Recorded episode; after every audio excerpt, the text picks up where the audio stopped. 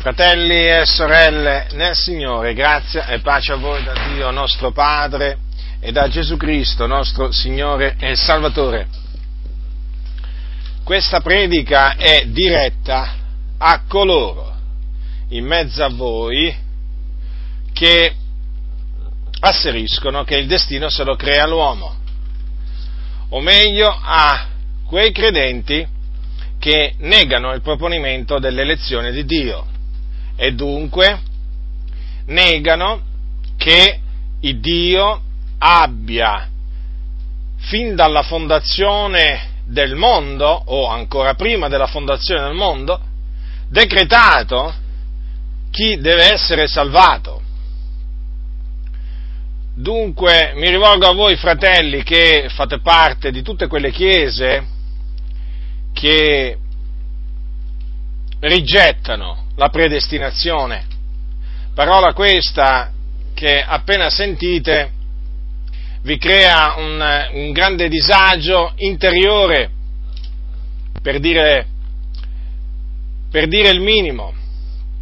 Voi appena sentite questa, menzionare questa parola, non dico che è come se sentiste bestemmiare, ma ci manca poco, perché il vostro primo pensiero va a Dio che secondo voi se agisse in questa maniera, cioè se leggesse alcuni e rigettasse altri, prima della fondazione del mondo, sarebbe un Dio ingiusto. E quindi, secondo voi, quello che noi insegniamo, se non è una bestemmia, poco ci manca.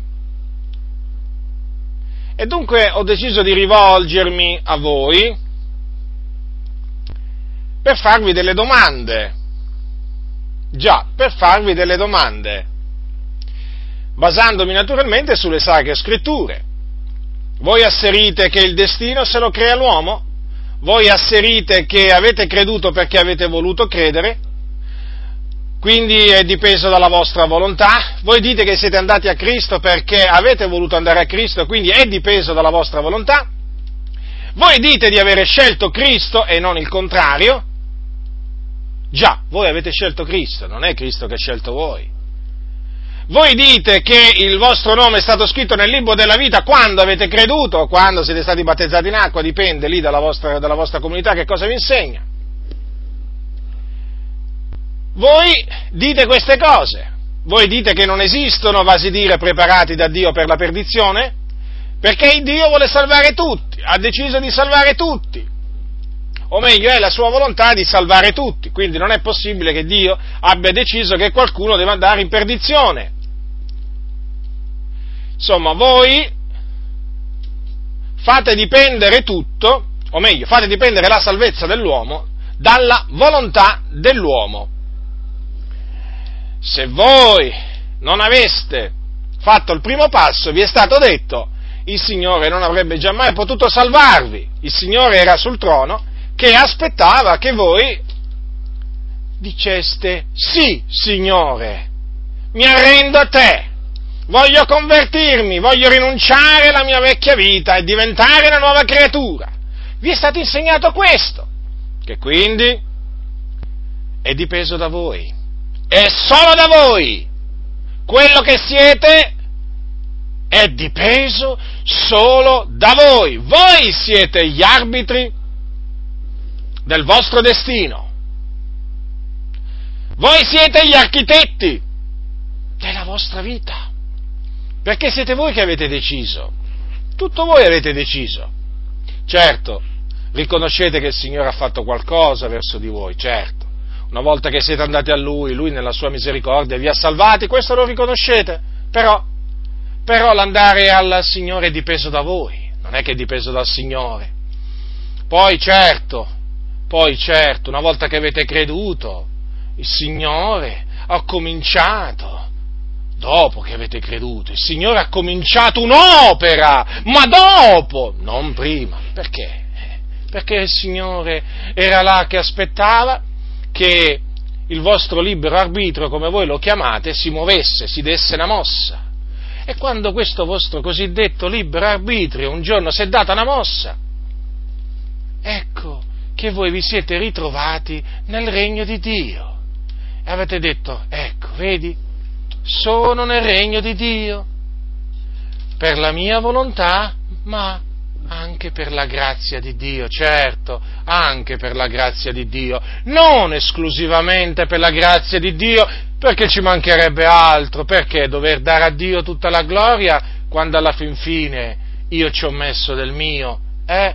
Se non avessi fatto il primo passo, non sarei mica qua, non sarei mica nell'ovile del Signore, non sarei mica tra le pecore salvate, no, sarei ancora perduto se, se non mi fossi impegnato, se non mi fossi deciso. Già, tutto questo naturalmente fa parte del vostro modo di pensare, del vostro modo di ragionare, ormai è, diciamo, radicato in voi è radicato in voi. Parlare in questa maniera per voi è come bere l'acqua, è come respirare l'aria. Sono cose assolutamente normali sentirle da voi. Dunque, adesso voglio rivolgermi a voi con delle domande. Queste domande hanno lo scopo dichiarato, naturalmente, hanno lo scopo dichiarato di indurvi a ravvedervi, cioè a cambiare modo di pensare e di conseguenza modo di ragionare, di parlare, affinché smettiate di prendervi parte della gloria che aspetta a Dio. Già, perché voi avete rubato parte della gloria che gli spetta e affinché, affinché riconosciate la verità, che non è quella che vi è stata insegnata, ma quella che vi è stata nascosta, già nascosta dai vostri pastori, dai vostri conduttori che sono all'oscuro di questa parte così importante del consiglio di Dio.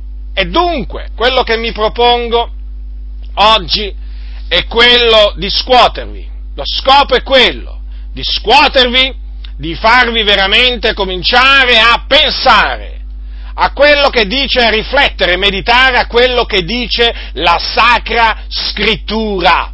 La Sacra Scrittura. Quindi al bando i manuali delle denominazioni, al bando tutto ciò naturalmente che si oppone alla Sacra Scrittura. Io userò esclusivamente la Sacra Scrittura. Per cercare di persuadervi con la grazia di Dio a rigettare questa falsa dottrina che vi è stata insegnata sin dalla vostra, diciamo, conversione e naturalmente accettare quello che dice la Sacra Scrittura in merito a ciò e che, diciamo, si può riassumere, si può riassumere in queste poche parole. Non è dipeso da voi, ma è dipeso dal Signore. Ma andiamo per ordine. Ora, quando voi sentite dire che il Signore ci ha eletti a salvezza in Cristo Gesù fin dalla fondazione del mondo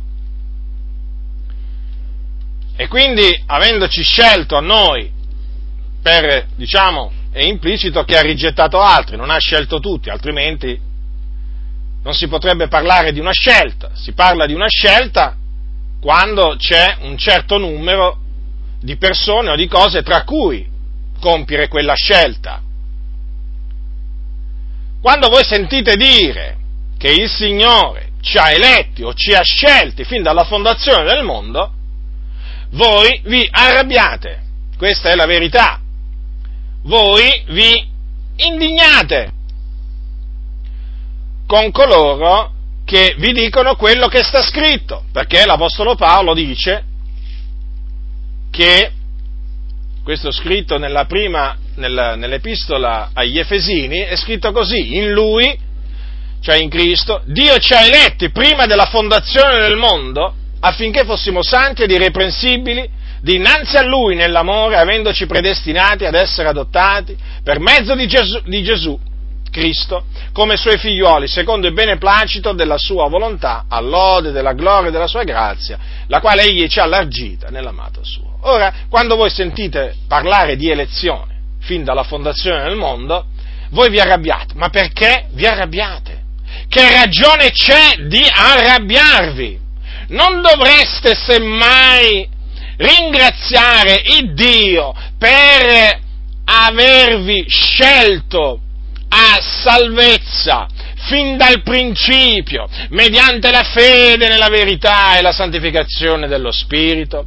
Non dovreste quindi essere riconoscenti al Signore hm? perché vi ha scelti in mezzo alla massa? Eh? E vi ha scelti veramente per essere salvati? Perché dunque vi arrabbiate? Come se il Signore avesse agito in maniera ingiusta verso gli altri? E perché ingiusta? Non è il Signore libero di fare quello che vuole Lui? Non è Egli libero di scegliere chi vuole Lui e questo lo dice la Sacra Scrittura? Non è il Signore libero di fare di quello che gli appartiene quello che Lui vuole anziché quello che vuole l'uomo? Perché dunque vi arrabbiate come se il Signore avesse agito in maniera insensata, come se il Signore avesse agito in maniera ingiusta verso gli uomini? Se il Signore vi ha scelti, eh, lo ha fatto non perché voi foste migliori di altri, eh, ma perché ha voluto, così ha voluto scegliervi. E dunque voi invece di arrabbiarvi, di cominciare a pensare a coloro che invece il Signore non ha scelto, voi dovreste mettervi in ginocchio, eh? espandere l'anima vostra davanti al Signore e ringraziarlo per avervi scelti, perché Lui vi ha scelti, non siete voi che avete scelto Lui, e vi ha scelto prima della fondazione del mondo, quando voi ancora non esistevate, quando voi ancora non esistevate. Altro che essere stati eletti dopo che quando uno ha creduto. Qui la scrittura dice prima della fondazione del mondo. Dunque, vedete, a questa domanda, a questa domanda dovreste rispondere. E poi, dico io, io sono sicuro, io sono sicuro che se voi foste oggetti di una scelta da parte di un'autorità, eh, una scelta naturalmente che ha come scopo quello di farvi del bene, molto del bene, o se voi foste, diciamo, oggetto di una scelta da parte di un benefattore sulla faccia della terra, così, all'improvviso, eh, vi sentireste dichiarati scelti, no? di ottenere un grande beneficio, un qualcosa di cui avete bisogno, indipendentemente dalla vostra volontà. Che cosa fareste voi? Facciamo un esempio molto pratico. Facciamo un esempio molto pratico. Mettiamo caso che tutti voi che mi state ascoltando eh, e, che eh, e che naturalmente rigettate l'elezione, mettiamo caso che tutti voi siete disoccupati, eh? siete disoccupati, non avete un lavoro, non avete un lavoro e avete anche una famiglia di cui prendervi cura. Ora, avete bisogno di lavoro e non c'è lavoro c'è una crisi straordinariamente profonda.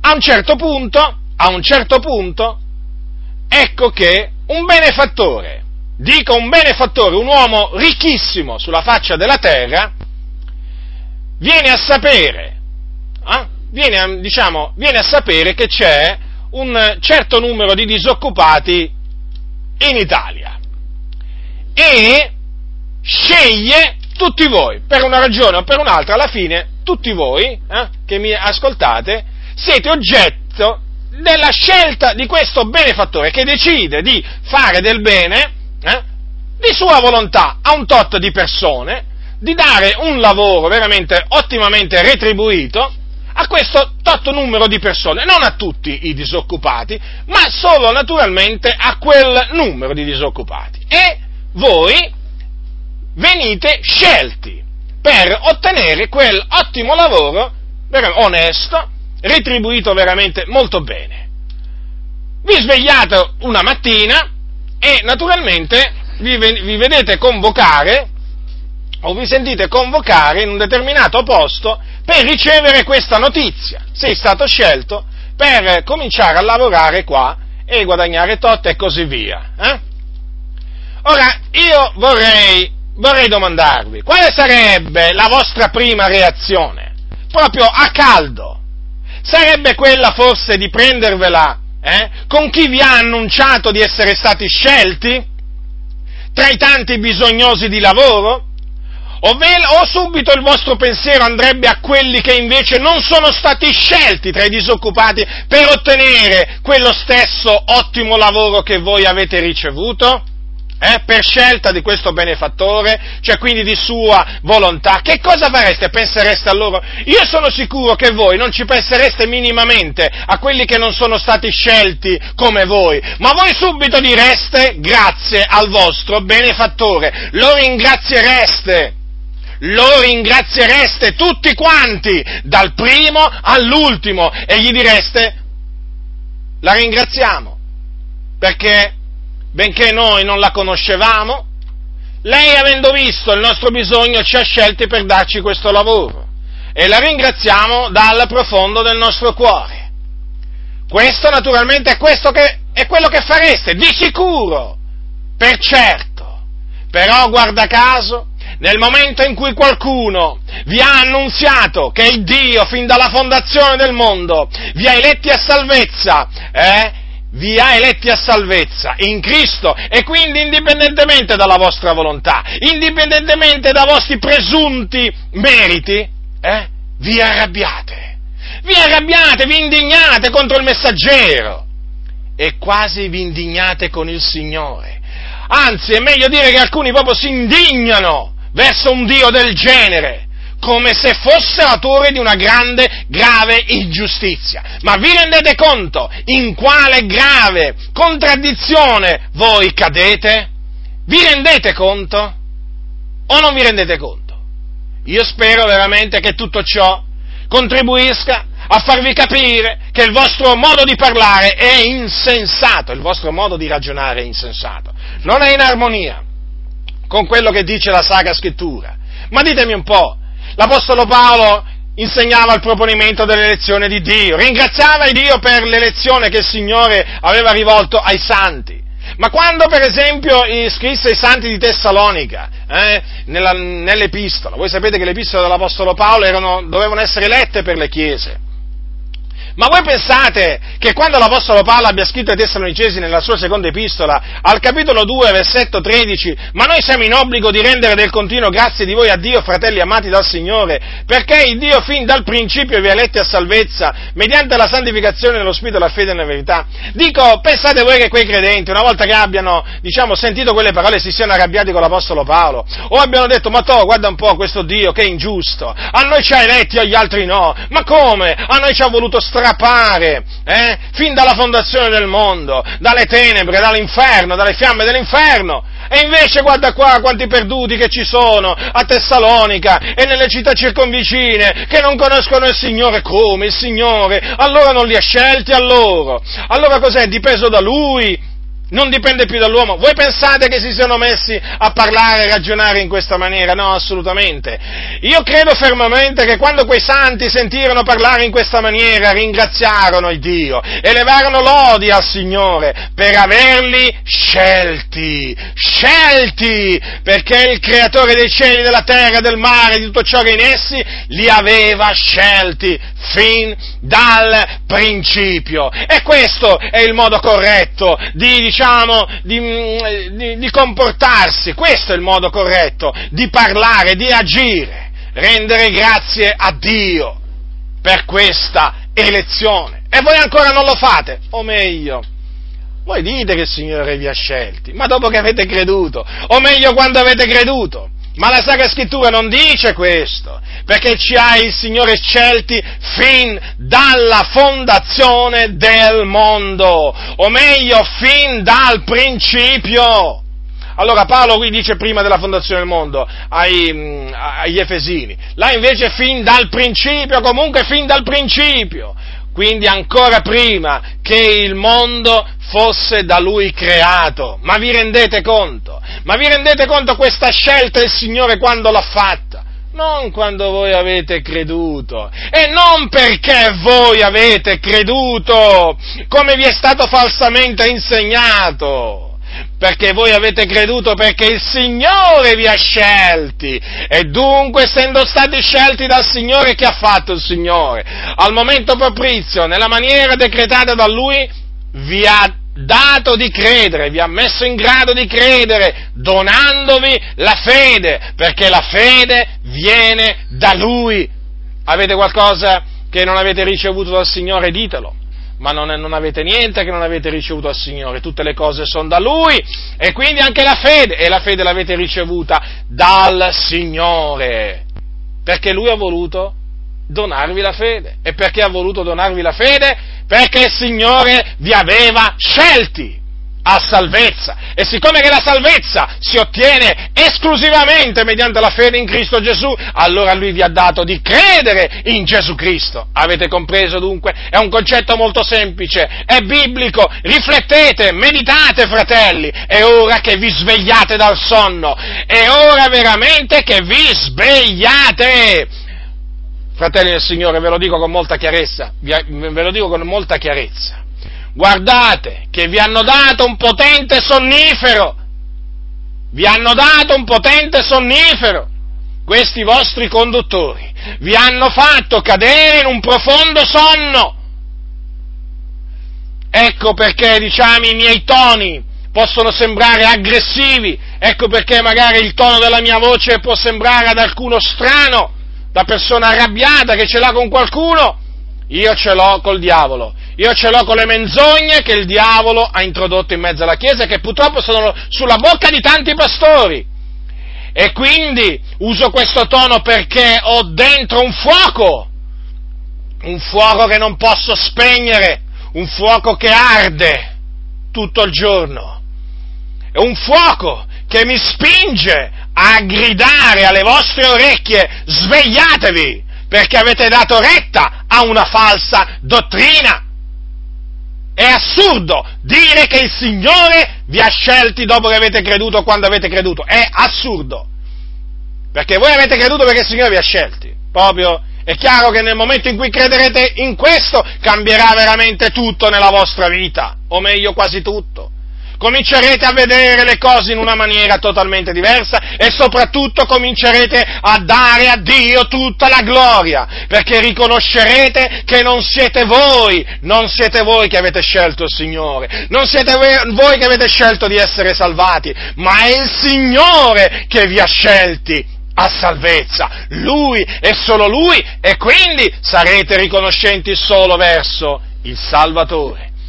Ora, voi affermate un'altra cosa, voi affermate che l'uomo è totalmente libero di scegliere, voi esaltate la volontà dell'uomo, il cosiddetto libero arbitrio, ritenete che l'uomo sia arbitro del suo destino, lo dite chiaramente, il destino l'uomo se lo crea da sé, dipende tutto dalla volontà, dalla volontà diciamo, eh, dell'uomo che ha questa libertà assoluta di scelta. Ora, eh, diciamo, questo, in base a quello che dice la Sacra Scrittura, in base a quello che dice la Sacra Scrittura, l'unico uomo che aveva il libero arbitrio, o meglio, che aveva assoluta libertà di scelta, eh, fu Adamo, il primo uomo. Allora, su questo naturalmente siamo d'accordo, perché voi questo lo riconoscete, lo so bene. Dunque il Signore fece Adamo libero, perché, anche perché Adamo aveva una natura, eh, chiamiamola così, incontaminata quando fu creato dal Signore, quando fu formato da Dio. Non aveva ancora peccato, non conosceva ancora il peccato, non conosceva la ribellione ed era stato fatto retto, giusto e è buono anche dirlo, libero, perché aveva una natura, una natura che non era incline al peccato, dunque era libero di scegliere il bene e il male. Ora su questo siamo d'accordo. questo naturalmente la Sacra Scrittura ce lo mostra. Il punto è questo, che questa libertà gliela diede il creatore, o meglio, fu il creatore che fece la creatura libera. Ora vi domando, ma se Adamo è stato fatto a immagine e somiglianza di Dio, quindi del suo fattore, è evidente, è evidente che questa libertà di scegliere e rigettare ce l'ha anche il creatore. Non vi pare? Non vi pare che anche il creatore sia libero dunque di scegliere chi vuole e di rigettare chi vuole? Riflettete a questo. Come mai ammettete che il primo uomo fu creato libero, ma poi vi dimenticate tutto di un botto? Eh? Che colui che l'ha creato, l'ha creata immagine, eh, che ha creato l'uomo, l'ha creata a sua immagine e somiglianza? E quindi evidentemente, dato che questa immagine e somiglianza di Dio nell'uomo eh, comprende anche questa libertà, questa libertà, non vi pare strano, eh? Non vi pare strano che Dio non abbia questa libertà? Strano, vero? Riflettete. Io naturalmente è questo lo scopo di queste domande, è quello di farvi riflettere su cose naturalmente su cui voi non avete magari mai riflettuto, di aiutarvi naturalmente, perché il mio proposito è sempre quello di aiutarvi, di edificarvi, non di distruggervi, ci mancherebbe altro, io distruggo non le persone, i ragionamenti vani. Ora riflettete, ma se il creatore ha fatto la creatura libera, ma vuoi che non sia libero il creatore? Non sia libero il creatore di fare quello che vuole, quello che gli piace? Eh? Dunque, che c'è da scandalizzarsi nel sentire dire che Dio è libero eh, di scegliere chi vuole, di rigettare chi vuole tra le sue creature? Che c'è da scandalizzarsi? Se voi ammettete che il primo uomo eh, aveva questo libero arbitrio, aveva la, la, la libera volontà, eh, perché non ammettete anche la libera volontà nel creatore? Quando invece arriva il creatore pare che questa libera volontà non è più libera, non è più libera la volontà di Dio, vero? Perché? Perché voi la fate dipendere praticamente da che cosa? La fate dipendere dall'uomo e cadete in un grave errore. Vedete, l'uomo, l'uomo ha una volontà, continua ad avere una volontà, eh? come l'aveva all'inizio, ma non è più libero è schiavo del peccato. Tutta la natura umana è corrotta, depravata. E quindi la volontà dell'uomo non è volta al bene, cioè non è, che si, non è che l'uomo si può volgere al bene, l'uomo è volto al male, è schiavo del male, è diciamo incline al male, totalmente incline al male. E allora non c'è alcun bene in lui, non c'è il desiderio di fare il bene. Non c'è, non v'è alcuno che ricerchi il bene, che faccia il bene, dice la Sacra Scrittura. Non v'è alcuno che ricerchi Dio. Perché questo? Perché la volontà dell'uomo è così corrotta, così corrotta che oramai si deve parlare di una volontà dell'uomo schiava del peccato. Se l'uomo è schiavo del peccato, evidentemente anche la sua volontà è schiava del peccato, perché fa parte dell'uomo. E poi la natura dell'uomo con il peccato è stata proprio deformata a livello spirituale, è, proprio, è, è stata proprio rovinata grandemente, pesantemente. E allora, e allora anche la sua volontà, anche la sua volontà chiaramente, ha ricevuto un danno enorme. E dunque ecco perché non è possibile far dipendere la volontà, la salvezza dell'uomo dalla sua volontà, perché non può dipendere dalla sua volontà, perché la sua volontà è schiava del peccato. Allora c'è bisogno, c'è bisogno di qualcuno che opera, che opera nell'uomo a sua insaputa quello che lui vuole, cioè quello che, Dio, quello che Dio vuole. E naturalmente naturalmente è, solo Dio che può operare in questa maniera affin di salvarlo. Solo Dio, fratelli, solo Dio può prendere la volontà dell'uomo e volgerla, volgerla a Cristo, volgerla alle cose del Signore, solo Lui. L'uomo da sé, con tutta la sua volontà, non può volgersi al Signore, non può mettersi a ricercare Dio, non può andare a Cristo. Deve essere questo una cosa che lui, lui, queste cose le può fare solamente se gli, sono, se gli è dato da Dio. E Dio naturalmente sa come costringere l'uomo, sa come costringerlo, persuaderlo, gli fa forza, lo costringe perché il Signore opera in questa, in questa maniera. Dunque considerate anche questo, considerate anche questo. Ora, a me se non concesso un'altra domanda, no? che, voi, che è come dite voi, no? che è dipeso da voi e non da Dio, no? il fatto che siete andati, che siete andati a Cristo. No? Voi dite sempre, ma sono io che sono voluto andare a Gesù, io, mi, mi, è stato detto di andare a Gesù, mi è stato detto venite a me, voi tutti che siete travagliati ed aggravati, io vi darò riposo. Io, io sono andato a Gesù e il Signore mi ha salvato. Allora, siamo d'accordo che voi siete andati a Gesù, ma vi siete mai domandati perché siete andati a Gesù? Ora vi è stato detto che è dipeso da voi, perché voi avete voluto andare a Gesù. Eh?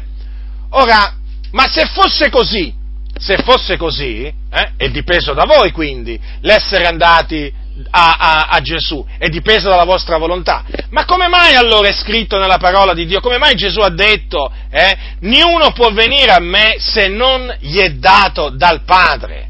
Se non gli è dato dal Padre. Quindi, se voi un giorno siete potuti andare a Gesù è perché ciò vi è stato dato dal Padre, non dal vostro libero arbitrio, non è qualche cosa che voi avevate dentro, non era una capacità innata che voi avevate dentro, comprendete? È un qualche cosa che è dipeso da un atto esteriore di Dio. Gesù lo ha detto, niuno può venire a me se non che il Padre, il quale mi ha mandato, lo attiri. Queste sono parole scritte nel capitolo 6 di Giovanni. Meditatelo tutto il capitolo 6 di Giovanni. Avete notato dunque che cosa ha detto Gesù? Niuno può venire a me se non che il Padre, il quale mi ha mandato, lo attiri, lo attiri. Avete notato quello che fa una, una calamita con il ferro? Attira il ferro. Ora vi domando, ehm, vi, do, vi domando, questo, ma voi vi siete sentiti attirati a, eh, a Cristo? Certamente. Quante volte avrete riflettuto sul fatto che un giorno vi siete sentiti attirati a Gesù, a questo uomo, a questo uomo di cui vi parlavano, no? di, cui vi, di, cui vi, tessevano le lodi, che vi dicevano era un uomo buono, era un uomo giusto, era un uomo santo, era il figlio di Dio, era il Messia, è morto sulla croce per i nostri peccati, è risorto per la nostra giustificazione, ha mostrato il suo grande amore verso di noi faceva miracoli, segni, prodigi e, e che altro ancora? Insegnava, insegnò cose che nessun altro eh, aveva mai insegnato. Eh, Ora, quando voi avete sentito parlare di questo personaggio storico, no? perché a quel tempo chiaramente per voi era ancora solo un personaggio storico, no? voi a un certo punto vi siete sentiti attirati a Gesù. Naturalmente eh, in quel momento non è che ci pensavate molto a tutto ciò, però è sicuro che anche voi vi siete sentiti attirati a Cristo. Ora, riflettete, fratelli. Ma se Gesù ha detto che nessuno può venire a me se non che il Padre il quale mi ha mandato lo attira, evidente che voi vi siete, vi siete sentiti attirati a Gesù. Perché? Perché è il Padre che vi ha attirati a Cristo, il Padre non è che voi da voi stessi vi siete sentiti attirati a Gesù e allora se dipendesse dall'uomo allora tutti andrebbero, tutti andrebbero a Gesù, tutti, dal primo all'ultimo, ma non dipende dall'uomo, difatti dipende da Dio. Gesù cosa ha detto? Se non gli è dato dal Padre. Quindi se il Padre non vi avesse dato di andare a Cristo, voi non vi sareste mai sentiti attirati a Gesù. Gesù sarebbe rimasto quello, diciamo, che, avevate sempre in testa, no? Magari una brava persona, tutto là. Ma non, avreste, non sareste mai andati a Lui per chiedergli perdono, per chiedere misericordia, per ottenere la salvezza dell'anima vostra. Comprendete? Quindi il vostro andare a Cristo è dipeso dal Padre che vi ha attirati attirati, a vostra insaputa. Voi non vi rendevate conto, però era più forte di voi. Vi sentivate attirati, attirati, attirati, fino a che siete arrivati ai piedi di Gesù, avete implorato la misericordia del Signore e il Signore vi ha salvati. Ma adesso riflettete, certo questo non vi è stato mai detto.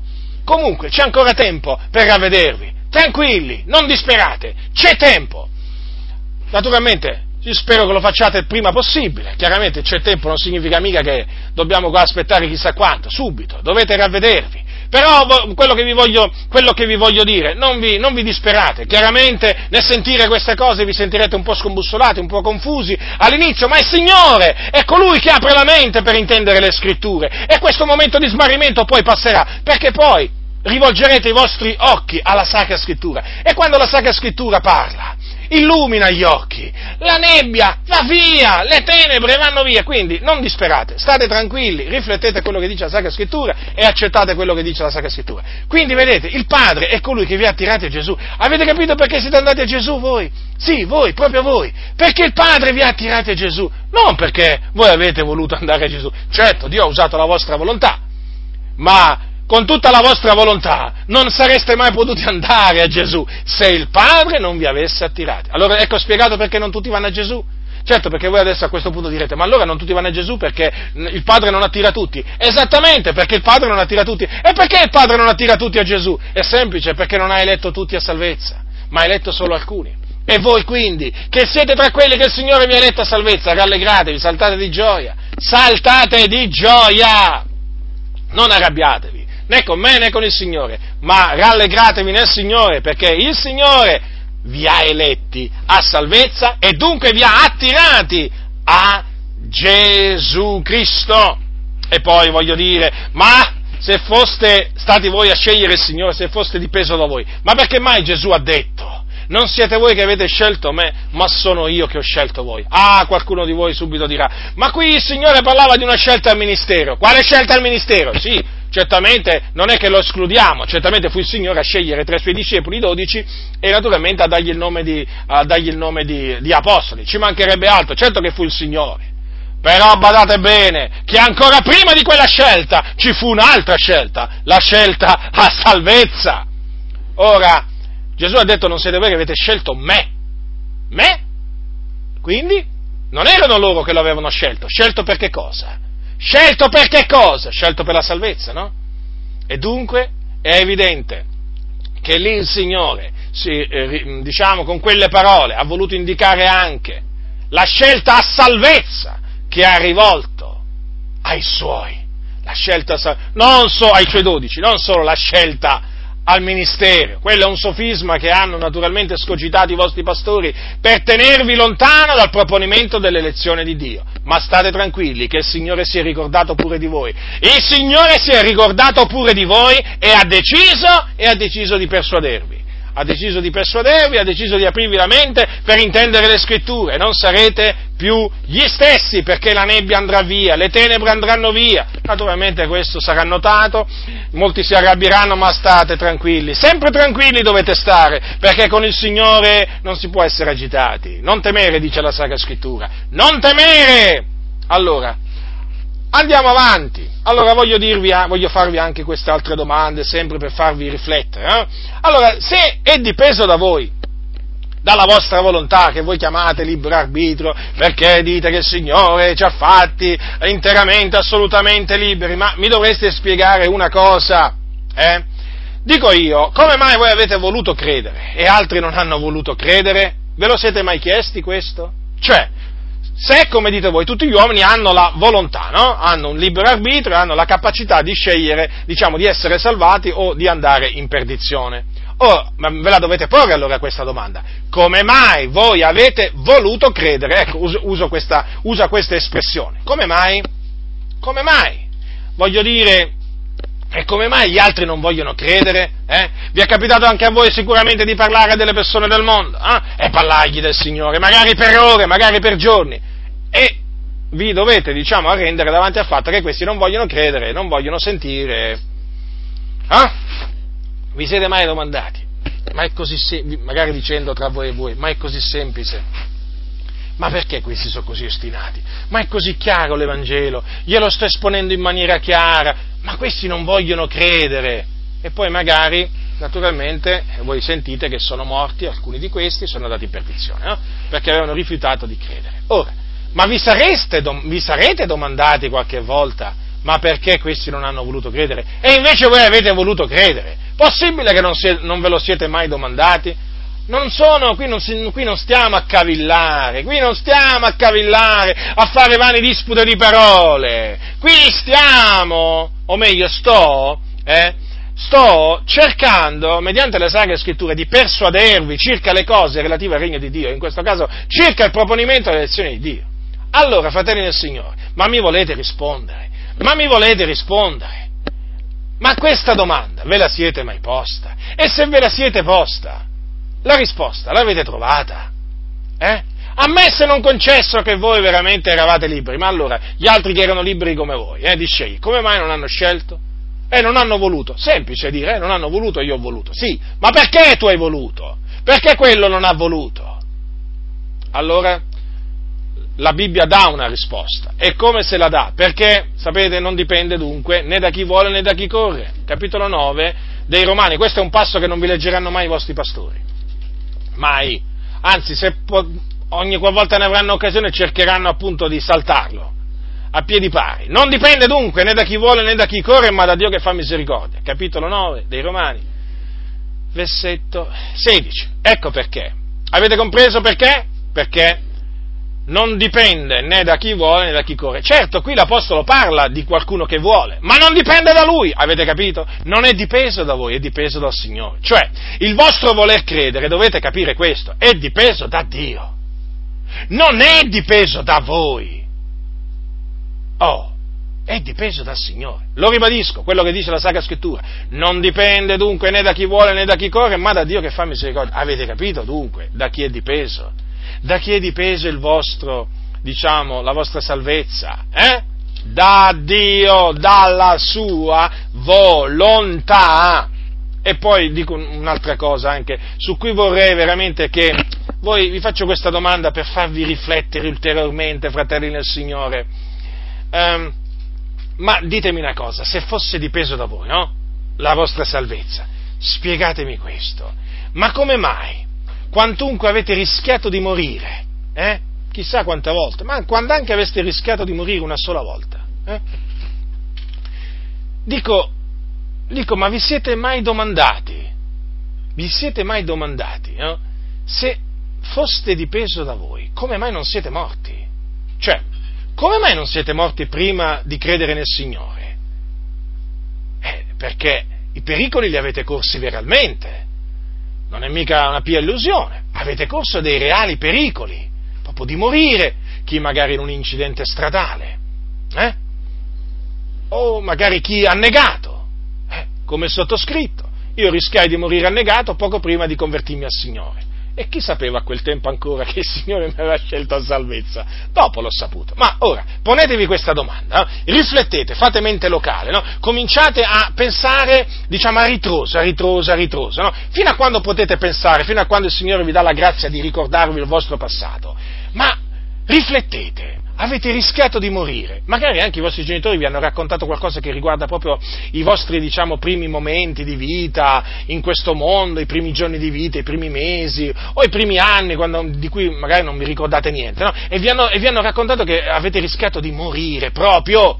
Ora, riflettete, eh? molti sono morti, molti sono morti dopo aver corso il vostro stesso rischio, sono morti sono tornati alla polvere, piccoli, grandi, va bene? Voi invece siete rimasti in vita, soprattutto, soprattutto magari in mezzo alla delinquenza, no? Talvolta mi hanno raccontato dei fratelli, ma lo sai fratello, che io ho rischiato di essere messo a morte nell'ambiente delinquenziale, mafioso in cui mi trovavo. Una volta è successo questo, un'altra volta è successo quest'altro. Quanti raccontano queste testimonianze?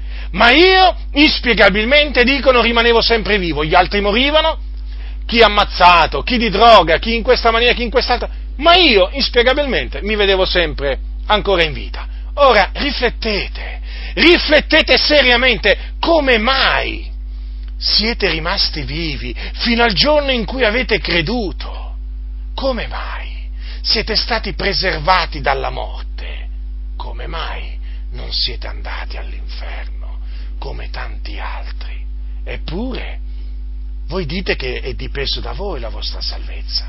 Ve lo siete mai chiesto questo? Ve lo siete mai chiesto? Siate onesti, siate onesti con voi stessi, fratelli nel Signore, perché vedete, bisogna essere anche onesti con se stessi, eh? Cioè non fate i furbi, tanto la furbizia il Signore dopo la fa, la fa ricadere sulla testa dei furbi. Siate onesti con il Signore, con i fratelli, ma anche con, se, con, con voi stessi. Ma vi siete mai domandati come mai, come mai diciamo, non siete morti? eh, di quella morte tragica o in quella circostanza. Come mai? Da chi è dipeso? Dal vostro libero arbitrio? È dipeso dal, libero, dal vostro libero arbitrio il fatto che siete rimasti in vita? Non penso proprio, è dipeso dalla volontà di Dio, è dipeso dalla, dal volere di Dio. Quindi voi vi siete, ritro, vi siete, ritrovati ancora in vita.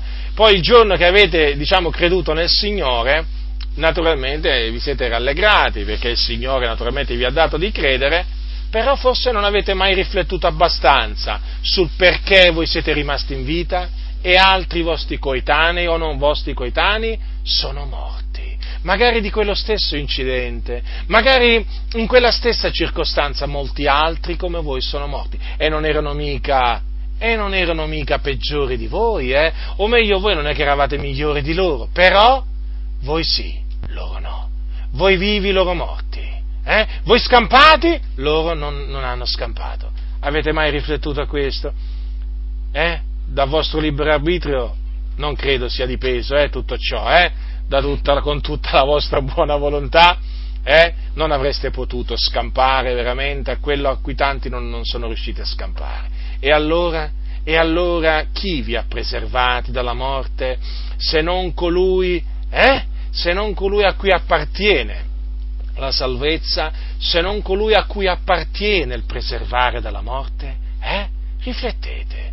La Bibbia dice che a Dio appartiene il preservare dalla morte, dunque il Dio vi ha preservati dalla morte. Perché? Perché vi aveva scelti fin dal principio. E quindi voi non potevate morire, voi dovevate vivere. Vivere per essere salvati al momento opportuno. Avete compreso dunque, fratelli, sorelle nel Signore? Eh? che storcete il naso quando sentite parlare di predestinazione, che cambiate di colore in faccia, eh? che cominciate ad andare in escandescenza. Avete capito? Avete compreso perché non siete morti? Eh? O annegati o con l'incidente stradale e così via? Eh?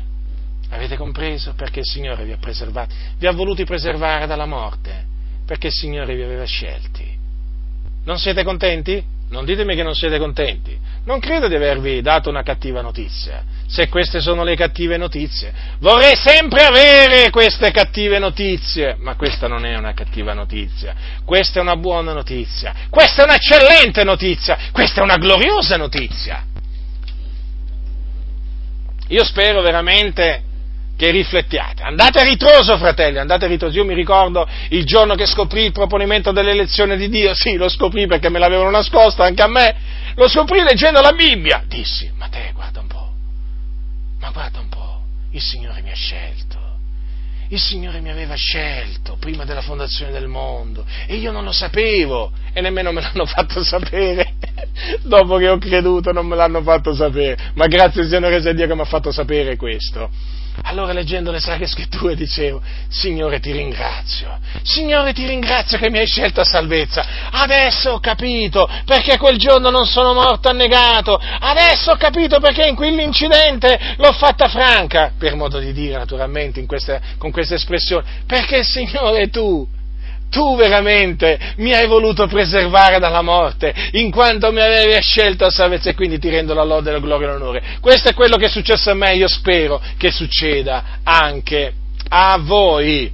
Ora, dico questo poi anche, no? Cioè, eh, chiaramente siamo diventate figlioli di Dio, siete diventate figlioli di Dio per la grazia di Dio, però siamo sempre lì, dite sempre che siete nati di nuovo perché l'avete voluto, siete diventati figlioli di Dio perché l'avete voluto, ma mi dovreste spiegare una cosa, rispondete a questa domanda. Ma come mai se è dipeso dalla vostra volontà? Come mai Giovanni, Giovanni, il discepolo che Gesù amava, non uno qualsiasi, eh, Giovanni, uno dei dodici, disse così a tutti quelli che l'hanno ricevuto, egli ha dato il diritto di diventare figliuoli di Dio, a quelli cioè che credono nel suo nome. E questo lo conoscete, questo lo conoscete. però quello che non conoscete è il resto perché a voi vi leggono nel, in questi locali, leggono sempre praticamente queste parole, però si dimenticano volontariamente di continuare. I quali?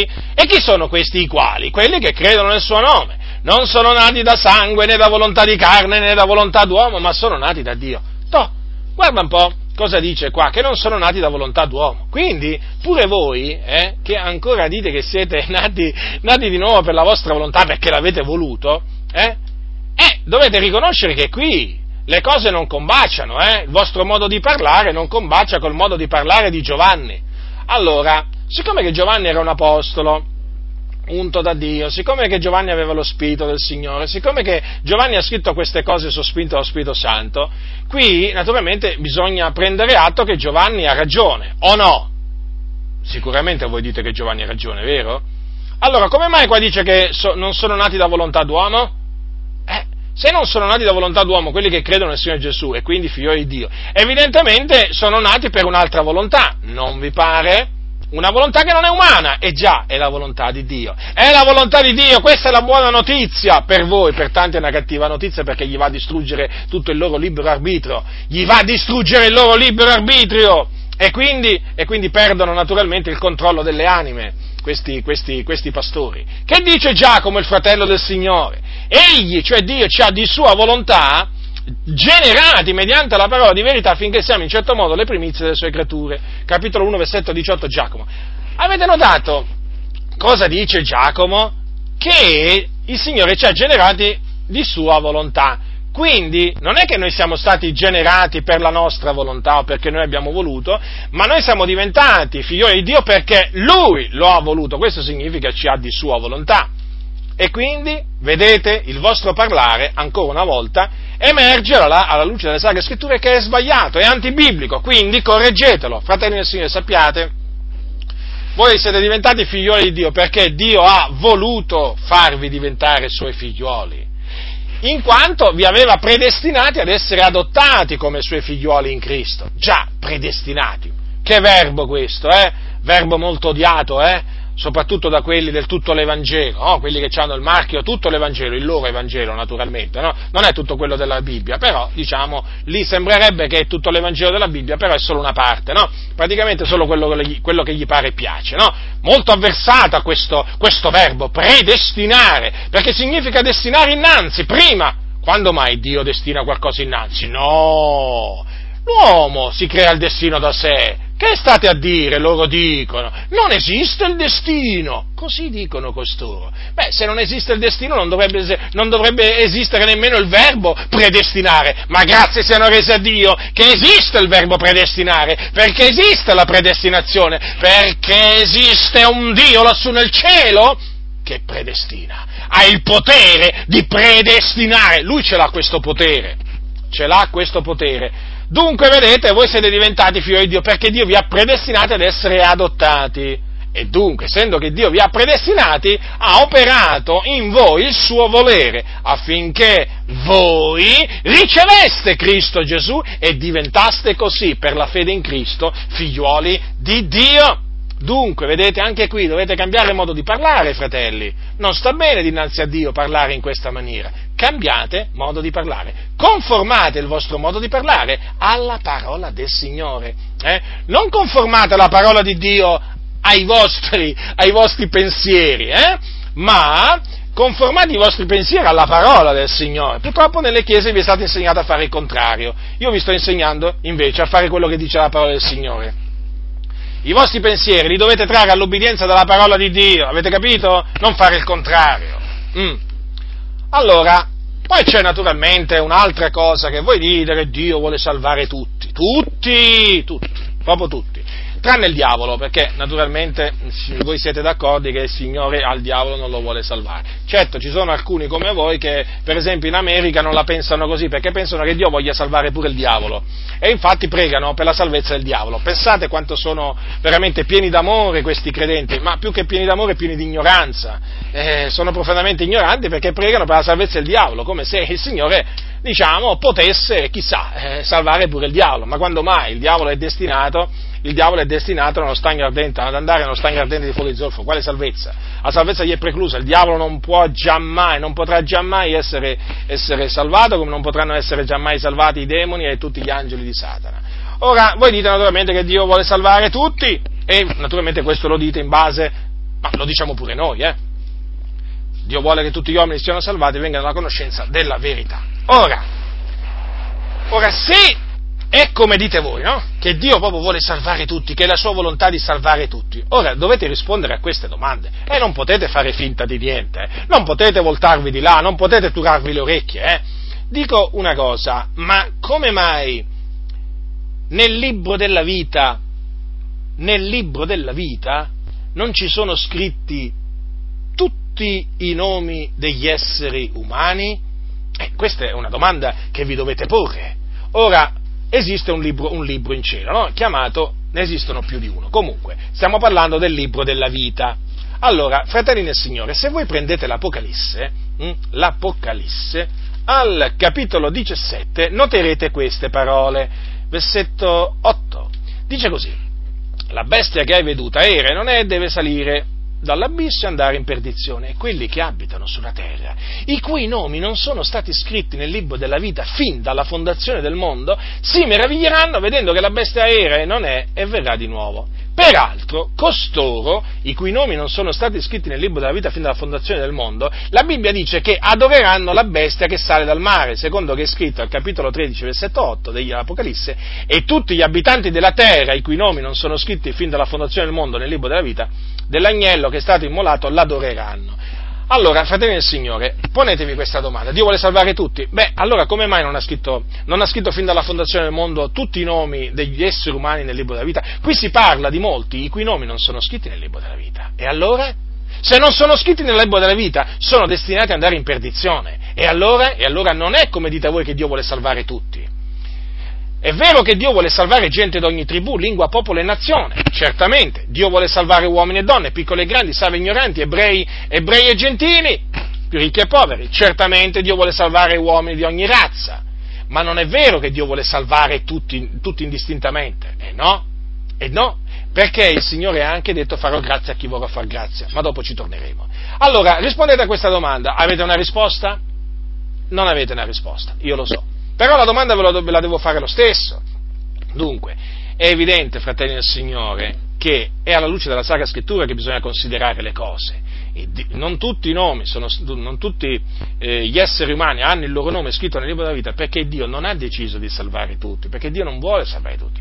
Allora il Signore ha, ha deciso di salvare quelli i cui nomi sono scritti nel libro della vita. Allora, fratelli del Signore, voi che dovete fare a questo punto? Dovete rallegrarvi perché i vostri nomi sono scritti nel libro della vita.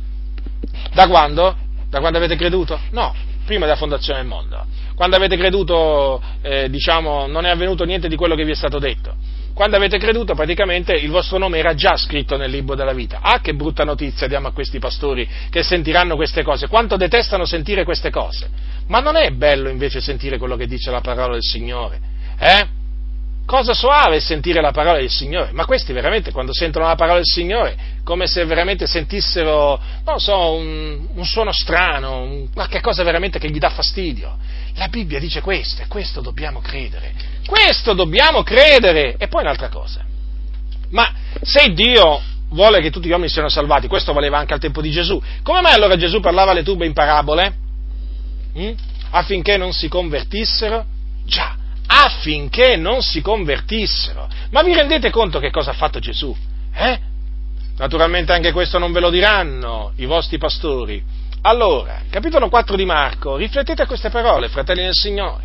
Dice così, dice così capitolo 4, versetto 11 e 12 alla domanda no, dei dodici quando gli dissero, eh, lo interrogarono sulle parabole, cioè perché Gesù parlava le turbe in parabole. Ed egli disse loro, a voi è dato di conoscere il mistero del regno di Dio, ma a quelli che sono di fuori tutto è presentato per via di parabole, affinché vedendo vedano sì, ma non discernano, udendo odano sì, ma non intendano, che talora non si convertano e i peccati non siano loro rimessi. Dunque vedete perché Gesù parlava le turbe in parabole? Per non farsi capire o meglio, affinché non intendessero e quindi non si convertissero. Non è abbastanza chiaro? Ma sono parole di Gesù queste. Perché non credere alle parole di Gesù, fratelli? Eh? Eh, qui dobbiamo credere a tutto quello che ha detto Gesù. Se Gesù ha detto queste cose, bisogna credere a Lui. Quindi ai suoi è dato di conoscere, a quelli che non erano suoi, a quelli che sono di fuori, non era dato di conoscere e gli era presentato tutto appunto per via di parabole affinché non si convertissero. Ma è così semplice.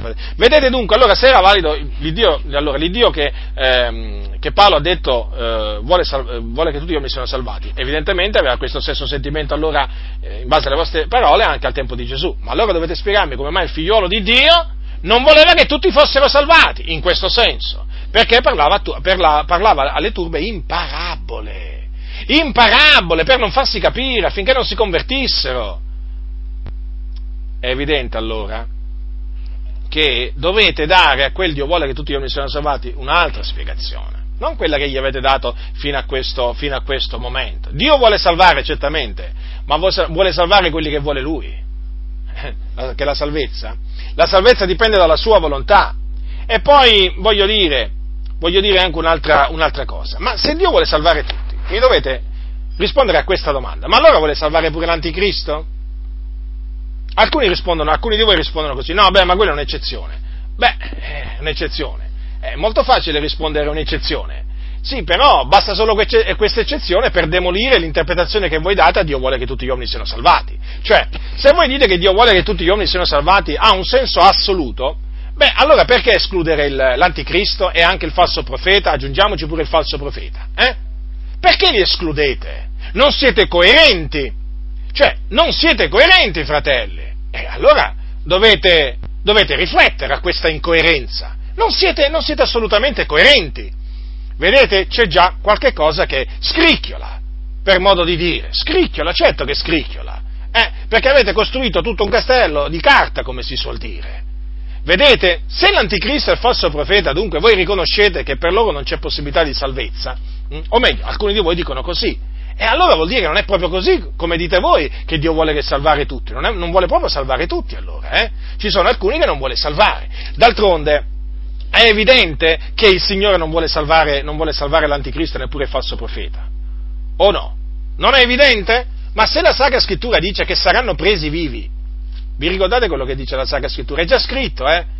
Allora dice così, ambedue furono gettati vivi nello stagno ardente di fuoco e di zolfo. Questo è scritto al capitolo 19, versetto 20 di Apocalisse. Quindi il loro destino è segnato. È segnato. Non è che questa scrittura può essere annullata. La scrittura non può essere annullata, quindi neppure questa. Quindi questo si deve adempiere. E quindi nessuno può dire che Dio vuole salvare, mh, mm, vuole salvare l'anticristo e il falso profeta, perché significa andare contro il piano di Dio, il disegno di Dio, contro la Sacra Scrittura. Avete compreso, fratelli? Riflettete, riflettete, fratelli non indurate le vostre cervici, riflettete, perché sapete, la riflessione è una buona cosa. Purtroppo alcuni non vogliono che i credenti riflettano, così possono angariarli, manovrarli, manipolarli, ma riflettete, fratelli, meditate con la parola di Dio davanti ai vostri occhi, aprite la vostra Bibbia, senza manuali, manualetti, manualoni, dizionari, enciclopedie, solo la Bibbia, solo la Bibbia, e mettetevi pure in ginocchio se volete, davanti a Dio, per chiedere luce, per chiedere intendimento, per chiedere sapienza. Ora, sempre diciamo in merito a questo fatto, no, che Dio vuole salvare tutti, ma proprio tutti voi dite, eh? Allora, eh, nessuno escluso, eh? E poi, oltre a ciò, se noi siamo stati salvati perché voi dite Dio sapeva che noi ci saremmo ravveduti, avremmo creduto, eh? E non perché lui ci aveva predestinati a salvezza, mentre altri non li aveva predestinati a salvezza, no. Poi dite, Dio ci ha salvati perché sapeva che un giorno avremmo creduto. Sapeva che un giorno avremmo creduto. È così che dite, vero? Eh, io le conosco bene queste parole, le ho sentite dire tante volte. Allora vi faccio questa domanda. Andate in Matteo, Vangelo di Matteo, capitolo 11. Allora, ascoltate quello che ha detto Gesù a proposito di alcune città che non si erano volute ravvedere dinanzi alle sue opere potenti. Capitolo 11 di Matteo, eh? ascoltate, Ascoltate bene dal versetto 20. Allora egli prese a rimproverare le città nelle quali era stata fatta la maggior parte delle sue opere potenti, perché non si erano ravvedute. Guai a te, Corazin, guai a te, Bezzaida, perché se in Tiro e Sidone fossero state fatte le opere potenti compiute fra voi, già da gran tempo si sarebbero pentite con cilicio e cenere. Però vi dichiaro che nel giorno del giudizio la sorte di Tiro e di Sidone sarà più tollerabile della vostra. E tu, o Capernaum, sarai tu forse innalzata fino al cielo? No, tu scenderai fino nell'Ades perché se in Sodoma fossero state fatte le opere potenti compiute in te, ella sarebbe durata fino ad oggi. E però io lo dichiaro nel giorno del giudizio la sorte del paese di Sodoma sarà più tollerabile della tua. Ora, Prendiamo adesso solo la città di Sodoma, eh? non, senza prendere Tiro e Sidone, prendiamo la città di Sodoma. Allora, Gesù ha detto che se in Sodoma fossero state fatte le opere potenti compiute in Capernamo, voi sapete che Capernamo era la città di Gesù, così è chiamata la sua città. E allora Gesù fece molte opere potenti a Capernaum, eh? però la città di Capernaum non si ravvide, non si ravvide. Ma Gesù la rimproverò, rimproverò gli abitanti di Capernaum, li rimproverò severamente perché non si erano ravveduti. E cosa gli ha detto? Che se in Sodoma, voi sapete che Sodoma era una città malvagia, oltremodo malvagia, dove si, erano, dove si erano abbandonati alla fornicazione, a vizi contro natura, erano pieni d'orgoglio, non sostenevano la mano del povero e così via. E voi sapete che il Signore tosse di mezzo dalla faccia della terra Sodoma, Gomorra e le città circonvicine, facendo piovere dal cielo fuoco e zolfo, fuoco e zolfo, eh? Allora, cosa ha detto Gesù? Che se in Sodoma fossero state fatte le opere potenti compiute in te, ella sarebbe durata fino ad oggi. Allora, riflettete, fratelli, qui è il figliuolo che parla, il figliuolo di Dio. Se Gesù ha detto queste parole, vuol dire che era a conoscenza della volontà e del sentimento eh, del, dell'Iddio, eh, dell'Iddio e Padre suo. Cioè, non è che Gesù ha detto queste parole così di sua volontà, ma perché Dio gli ha ordinato di dirle. Allora, evidentemente Dio sapeva, no? Dio sapeva che se in Sodoma sarebbero state fatte delle opere potenti simili a quelle che Gesù poi avrebbe fatto in Capernaum secoli, secoli, secoli dopo, Sodoma si sarebbe ravveduta.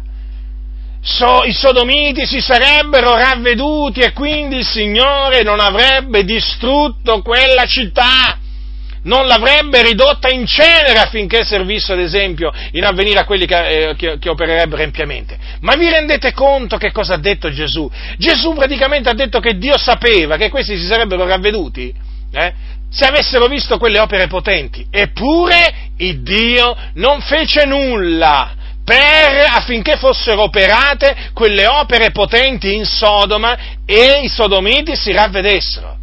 Strano? Non è strano, perché Dio fa quello che vuole. Quindi, vedete, Dio sapeva che avrebbero creduto, cioè che si sarebbero ravvedute se avessero visto quelle opere potenti, però quelle opere potenti fece sì che non fossero fatte, avrebbe potuto farlo, certo, l'Onnipotente.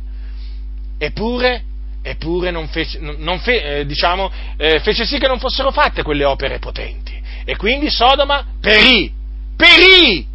Comprendete? Allora non è non è che uno va in perdizione Dio sapeva che quello non avrebbe creduto, no? Eh, no, no, c'è di più qua, c'è di più qua. Sì, Dio lo sapeva, ma c'è un decreto di Dio, c'è una volontà di Dio dietro tutto ciò. Dio sapeva che noi avremmo creduto, certo che lo sapeva, Dio sa tutto, conosce la fine sin dal principio, ma Dio non solo sapeva che noi avremmo creduto, eh? ma Dio ha fatto sì che noi credessimo perché Dio sapeva anche, Dio sapeva anche che i sodomiti si sarebbero ravveduti alla vista di potenti opere, ma non fece niente per farli ravvedere. Non operò quei, quelle opere potenti per indurli al ravvedimento, ma lo sapeva. E allora, vedete dunque da che cosa dipende? Dipende sempre dalla volontà di Dio. No, non è come vi hanno detto, ma noi abbiamo creduto perché Dio sapeva che ne avremmo creduto, quelli non hanno creduto perché Dio sapeva che non avrebbero creduto. No, no, no, no, non è così, semplic- non è così semplicistica la cosa, che Dio sapeva siamo d'accordo, siamo d'accordo, ma perché noi abbiamo creduto e perché Dio oltre a saperlo, altro a saperlo, ha voluto che noi credessimo. E gli altri non hanno, non hanno, creduto perché non hanno potuto credere. Non hanno potuto credere, fratelli, non hanno potuto credere. Usiamo anche questa espressione, eh? Non solamente che non hanno voluto credere, ma anche che non hanno potuto. Come tu dirai, non hanno potuto. E allora cos'è? Gli era stato impedito? Sì. Come gli fu impedito a tutti quegli ebrei al tempo di Gesù di credere? Come? Pure questo devo sentire, qualcuno dirà sì, pure questo, perché è scritto. E tutto quello che è scritto lo devi sentire. Lo devi sentire! Quando anche veramente ti sentissi male sul momento, però queste cose le devi sentire, mai nessuno te l'ha dette, le devi sentire! sebbene avesse fatto tanti miracoli in loro presenza, è sempre Giovanni che parla, il discepolo che Gesù amava, sebbene avesse fatto tanti miracoli in loro presenza, capitolo 12, versetto 27, pure non credevano in lui, affinché si adempisse la parola detta dal profeta Isaia, Signore, chi ha creduto a quello che ci è stato predicato? E a chi è stato rivelato il braccio del Signore? Perciò non potevano credere, per la ragione detta ancora da Isaia, egli ha cercato gli occhi loro e ha indurato i loro cuori, affinché non veggano con gli occhi, non intendano col cuore, non si convertano e io non li sani.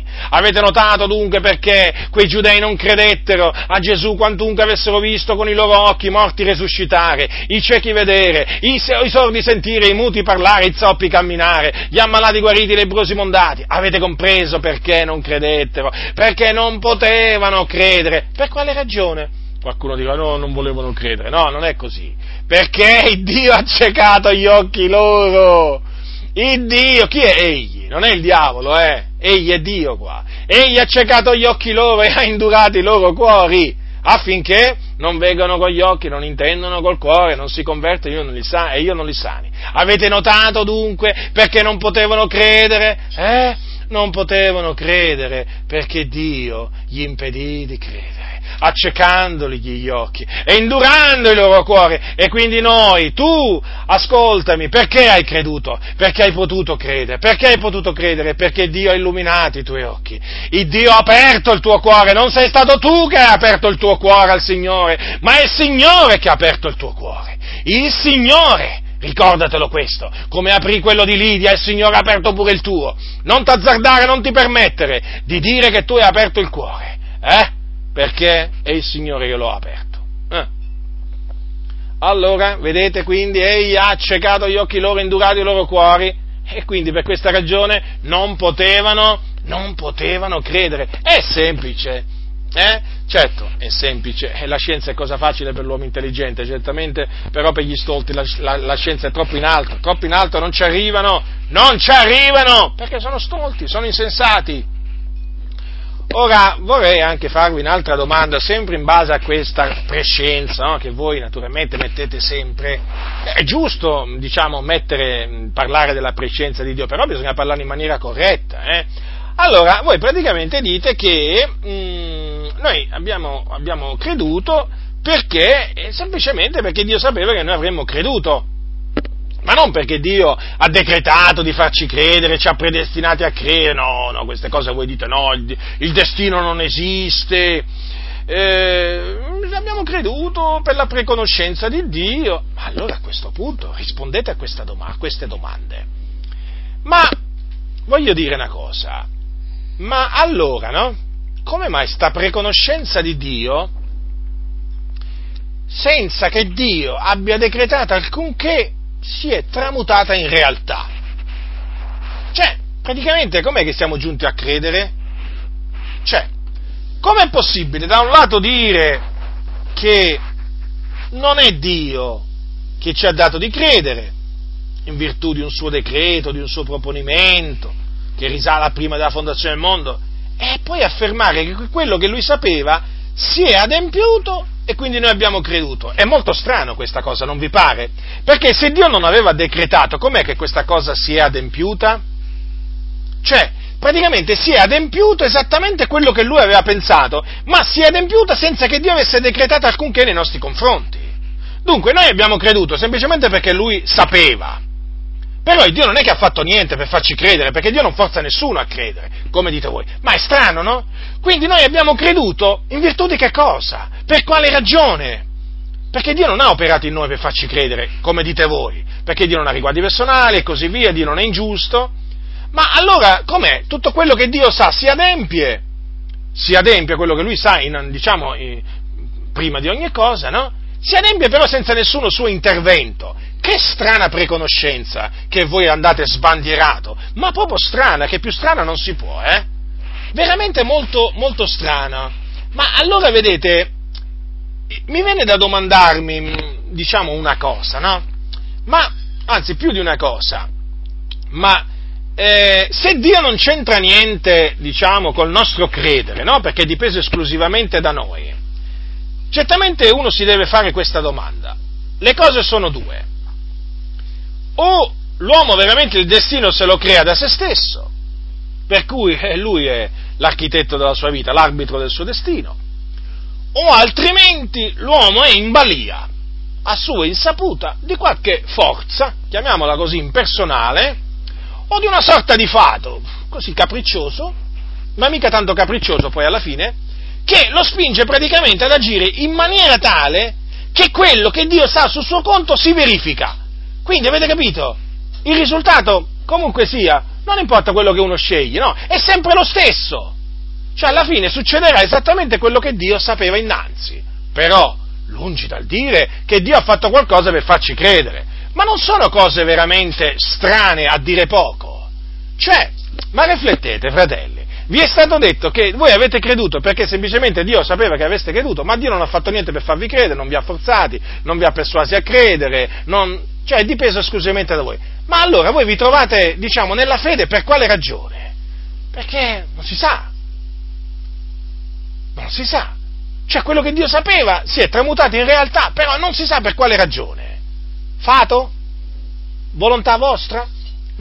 Non è tutto strano questo, che praticamente tutto quello che Dio sa praticamente si adempie proprio esattamente così, senza che lui faccia alcunché per, farla, per farlo succedere. Ma quante cose strane, ma quante cose strane, o meglio, quante contraddizioni naturalmente, che nascono da questa, eh, diciamo, dottrina malefica, no? che... Eh, fa dipendere la salvezza dell'uomo dal eh, cosiddetto libero arbitrio. Sapete, questa è una cosa che mi ha fatto spesso riflettere, spesso riflettere. Diciamo io, in un certo senso, è come, come se mi, mi, mettessi, no? o mi fossi già messo a posto vostro, no? e ragionare con la vostra mente e dire, ma ammettiamo, ammettiamo anche per un momento che sia come dicono questi fratelli, no? che praticamente Dio, noi abbiamo creduto semplicemente perché Dio, Dio sapeva che avremmo creduto, ma allora io dico, ma allora io perché ho creduto? Perché Dio lo sapeva. Se, e senza che ha fatto niente, pensa, senza che ha fatto niente io ho creduto. Ma che strano. Eppure oh, si è adempiuto il pensiero di Dio, tramutato in realtà. E io praticamente qua poi non saprei più cosa pensare. Ma allora ho creduto perché? Dipeso da me, certo, tutto da me. O altrimenti penserei, ma chissà, fosse qualche forza impersonale, non so, mi ha spinto a credere. Però, alla fin fine, Dio non c'entra niente. Però, anche se non c'entra niente, anche se non aveva decretato di salvarmi, oh, l'importante è che sono salvato. Poi, un giorno, si capirà, dicono costoro. Ma no, già da ora si può capire. Già da ora si può capire. Dio, ascoltatemi, fratelli del Signore, Dio non solo sapeva che voi aveste creduto, ma vi aveva, aveva decretato, vi aveva ordinati a vita eterna, ecco perché avete creduto. Infatti è scritto nella Bibbia a riguardo di, diciamo, di quelli che credettero ad Antiochia, ad Antiochia, che tutti quelli che erano ordinati a vita eterna credettero. Ecco perché abbiamo creduto. Perché Dio ci aveva ordinati a vita eterna. E quindi non semplicemente perché Dio sapeva, sapeva che avremmo creduto, no, perché Dio ci aveva ordinati cioè destinati a vita eterna. E siccome che la vita eterna si ottiene, si ottiene, credendo, e chiaramente Dio poi ci ha fatto credere. Avete capito dunque? Ecco risolto questo cosiddetto enigma, ecco risolto, diciamo, il problema. Molto semplice, non è come vi hanno detto, fratelli del Signore. Non è come vi hanno detto, ma è come dice la parola del Signore. Alla parola, fratelli, andate alla parola del Signore. Allora, poi voglio dire, voglio dire anche un'altra cosa, sempre a riguardo di questo fatto, no? eh, che voi dite che noi abbiamo creduto perché Dio sapeva che avremmo creduto, no? semplicemente per questo, in virtù della sua prescienza e così via. Ora, ammettiamo, ammesso non concesso che sia come dite voi, no? noi abbiamo creduto perché Dio sapeva che avremmo creduto. Ma allora, nella mente di Dio, comunque sia, comunque sia, volenti o nolenti, c'è un numero di persone che devono essere salvate, che saranno salvate, no? E se voi dite, Dio sa allora già quelli che crederanno, no? Dio lo sa, eh? Quindi sa quanti sono, sa chi sono. Ma allora, allora, se sa chi sono, se sa chi sono, perché si dovrebbe impegnare a salvare quelli che lui sa che non crederanno? Non vi pare una contraddizione questa? Rifletteteci. Naturalmente io guardo le cose in questo momento dal vostro punto di vista. È una contraddizione netta, ma che più netta non si può, non potrebbe essere. Ma vi rendete conto? Cioè, praticamente, alla fin fine, voi dicendo che Dio sa quelli che, quelli che crederanno, in un certo senso ammettete implicitamente anche una sorta di predestinazione, perché quelli crederanno, perché Dio sa anche che altri non crederanno. Ma allora viene da domandarsi, come mai dite che Dio vuole che tutti gli uomini siano salvati? Eh? Come mai lo dite? È un controsenso questo. Perché? Perché Dio sa che molti non crederanno. Comprendete? Comprendete? Certo, perché Dio sa che solo alcuni crederanno. E quindi, a rigor di logica, il Dio dovrebbe cercare di salvare solo quelli che sa che crederanno e non anche quelli che sa che non crederanno. Comprendete in quale contraddizioni cadete, fratelli del Signore, nel sostenere questa, questa vostra posizione antibiblica? E poi voglio dire anche questo. Voi dite, voglio farvi anche questa domanda, che siamo diventati predestinati o siamo entrati a far parte dei predestinati dopo che abbiamo creduto, o meglio quando abbiamo creduto. Ma anche questo modo di parlare, anche questo modo di parlare non concorda con quello che dice la Sacra Scrittura, perché in Romania, al capitolo 8, Mm? Dice così l'Apostolo Paolo a riguardo di quelli che amano Dio e quali sono chiamati secondo il suo proponimento. Capitolo 8, versetto 29 e 30. Vi leggerò quei passi che nelle vostre comunità non vengono mai letti. Perché quelli che egli ha pre- preconosciuti li ha pure predestinati ad essere conformi all'immagine del suo figliuolo, onde egli sia il primogenito fra molti fratelli. E quelli che ha predestinati li ha pure chiamati, e quelli che ha chiamati li ha pure giustificati, e quelli che ha giustificati li ha pure glorificati. Ora, se fosse come dite voi, qua l'ordine è sbagliato. L'ordine è sbagliato. Qui Paolo si è sbagliato. Qui Paolo, eh, dal vostro punto di vista, guardando le cose dal vostro punto di vista, ragionando come ragionate voi, qui Paolo si è sbagliato in pieno. Qui Paolo si è sbagliato in pieno. Perché? Perché Paolo ha detto che prim- il Signore ha preconosciuto, predestinato, poi ha chiamato, giustificato e glorificato. Ora, notate che il Signore ha giustificati coloro che aveva predestinati, o meglio, eh, que, mh, ha giustificati quelli che ha, ha chiamati ancora prima predestinati. Allora le cose qui stanno così, che quelli che hanno creduto hanno ricevuto dal Signore prima una chiamata, ma hanno ricevuto questa chiamata perché il Signore prima li aveva predestinati. Comprendete dunque? La predestinazione dunque è qualcosa che ha preceduto l'atto del credere, non è qualcosa che ha seguito l'atto del credere, altrimenti avrebbe dovuto dire l'Apostolo Paolo che quelli che ha preconosciuti li ha pure giustificati. Comprendete? O meglio, che quelli che ha preconosciuti li ha pure chiamati, eh, li ha pure chiamati, quelli che ha chiamati li ha pure giustificati e quelli che ha giustificati li ha pure predestinati, comprendete? E invece perché Paolo non ha detto in questa maniera? Perché eh, siamo stati giustificati in virtù appunto della predestinazione di Dio. Cioè prima Dio ci ha preconosciuti, poi predestinati, poi chiamati e poi giustificati. Quindi noi abbiamo creduto, abbiamo creduto perché siamo stati predestinati. Non è che ehm, eh, non è che abbiamo creduto e siamo diventati predestinati, eh no, fratelli nel Signore. Vedete dunque in quante contraddizioni vi fanno cadere i vostri pastori insegnandovi questa falsa dottrina che fa dipendere la salvezza dalla volontà, dalla volontà dell'uomo. Dunque, vedete, fratelli, la scrittura è molto chiara, la predestinazione esiste, e come se esiste? E la predestinazione non è quella che vi hanno propinato, non è quella che vi hanno fatto credere. Cioè si diventa predestinati una volta che si è creduto, no, fratelli, perché si crede, pro, si, si crede proprio perché si è stati predestinati, non c'è, niente, non c'è niente da fare, altrimenti non ci sarebbe scritto tutti quelli che erano ordinati a vita eterna credettero, comprendete? Riflettete, fratelli, riflettete, perché è molto importante è molto importante che voi riflettiate a tutte, a tutte, queste cose. Un'altra delle cose che voi dite sempre è che Dio non forza nessuno, no? Dio non forza nessuno a credere, naturalmente sempre in nome del cosiddetto libero arbitro che voi sbandierate a più non posso, ma allora fatevi questa domanda molto semplice, ma se Dio non costringe nessuno, ma Saulo da Tarso, quel giorno, mentre andava là a Damasco eh, per incatenare, per incatenare eh, i santi, eh, e menarli proprio legati a Gerusalemme, ma ditemi una cosa, ma Saulo da Tarso su quella strada, su quella strada che andava a Damasco, ma com'è che si convertì? Com'è che si convertì? Per un suo assoluto atto di scelta in base al suo cosiddetto libero arbitrio? Mm? Eh? Così proprio di sua spontanea volontà, perché ha detto, to, adesso mi converto al Signore, o perché magari qualcuno gli ha fatto forza, qualcuno lo ha persuaso, qualcuno lo ha costretto. Che, che leggete nella Bibbia? Come leggete? Me lo volete dire? Come leggete?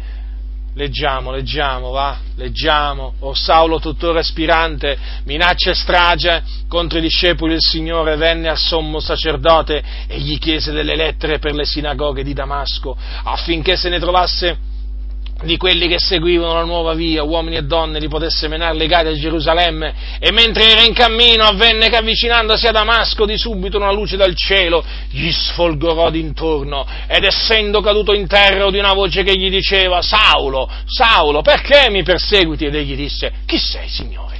E il Signore, io sono Gesù che tu perseguiti, ma levati, entra nella città e ti sarà detto ciò che devi fare.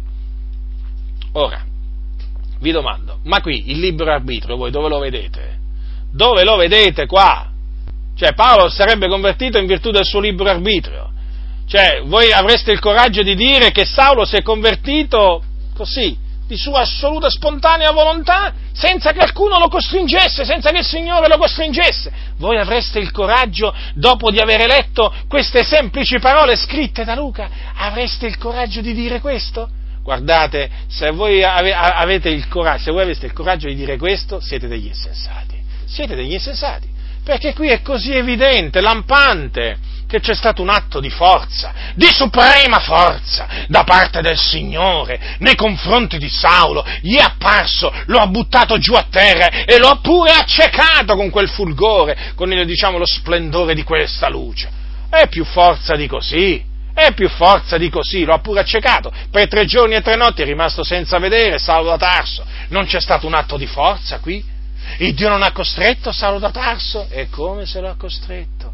E come se lo ha costretto? Perché è avvenuto tutto ciò?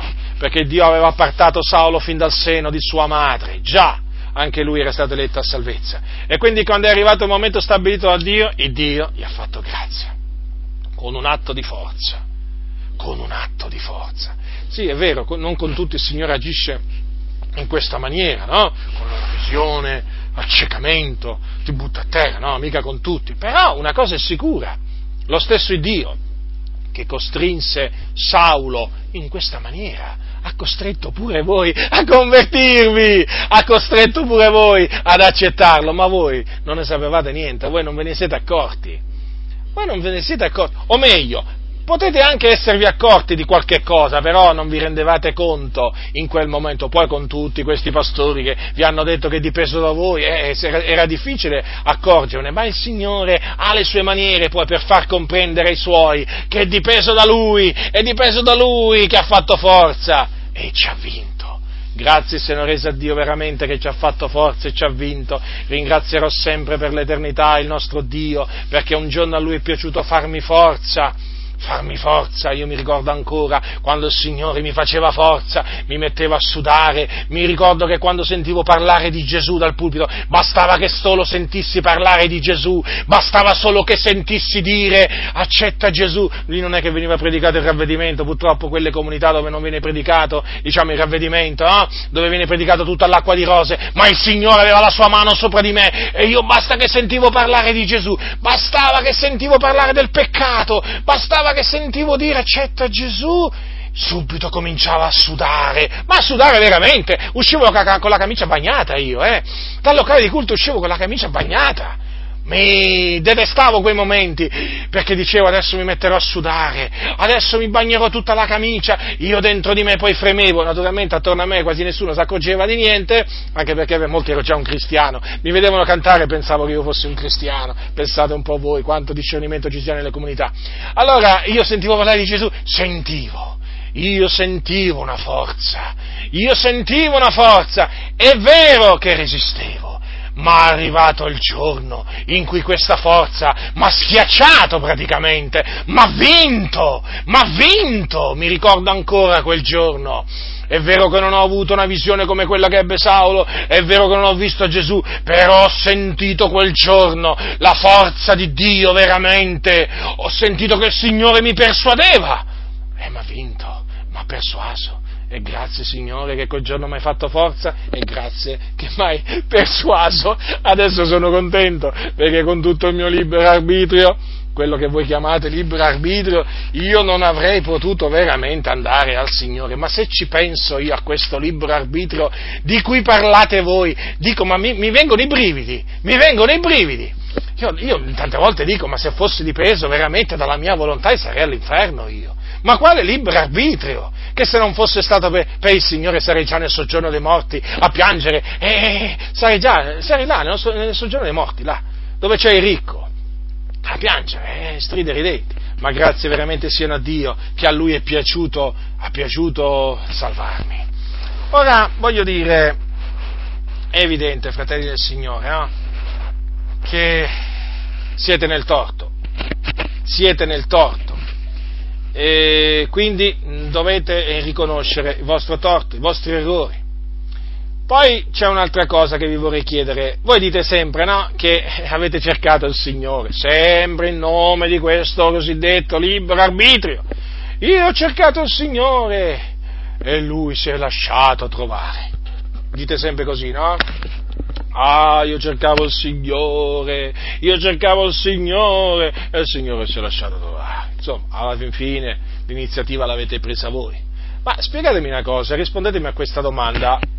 Ma quando si smarisce una pecora, no? Quando si smarisce una pecora, vorrei capire questo, ma voi come la pensate? Ma è la pecora perduta che va in cerca del pastore o il pastore che va in cerca della pecora perduta? Cioè, mi spiego eh, mm, da che cosa dipende il ritrovamento della pecora? Dal libero arbitrio della pecora o dalla volontà del pastore? Cioè, voglio dire, se il pastore non si muove, no? E la lascia andare dove vuole, buttare nel precipizio, morire e così via, no? Cioè, la pecora che può fare? Può fare niente, no? Non può fare niente. E allora, da chi è dipeso il fatto che siete stati, da, da, il fatto che siete stati trovati no? dal Signore? Dalla vostra ricerca o dalla ricerca del sommo pastore? Riflettete, è il pastore, è il pastore che si è mosso, il pastore che si è mosso per cercare queste pecore perdute tra cui c'ero io, tra cui c'eravate pure voi. Lui si è mosso, lui ha preso l'iniziativa, mica voi. Ma voi eravate là, ma voi eravate là veramente perduti, non sapevate dove andavate. Ma vi ricordate quando eravate delle pecore perdute, fratelli del Signore? Guardate che eravate perduti, brancolevate nel buio, stavate andando all'inferno. Mm?